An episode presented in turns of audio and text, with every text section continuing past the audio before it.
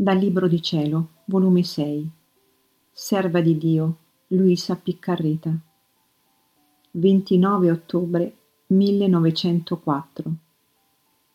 La catena delle grazie sta concatenata alle opere perseveranti.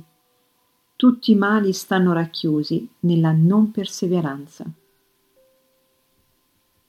Dopo avere molto stentato, quando appena è venuto il benedetto Gesù, mi ha detto, Figlia mia, quando l'anima si dispone a fare un bene, fosse pure di dire un'Ave Maria, la grazia vi concorre a fare quel detto bene. Quindi, se l'anima non è perseverante a fare quel detto bene, si vede con chiarezza che non ne fa stima e non calcola il dono ricevuto e se ne fa una burla della stessa grazia. Quanti mali stanno racchiusi in questo modo d'operare, oggi sì e domani no. Mi piace e lo faccio. Ci vuole un sacrificio per fare quel detto bene. Non mi sento di farlo. Succede come a quel tale che avendo ricevuto un dono da un Signore, oggi se lo riceve domani lo manda indietro. Quel signore per sua bontà lo rimanda di nuovo.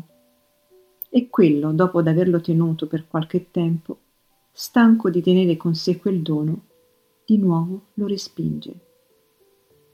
Or che dirà quel signore?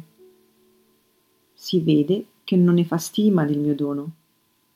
Impoverisse, morisse, non volle avere più che ci fare con lui tutto, tutto sta attaccato al modo di operare con perseveranza.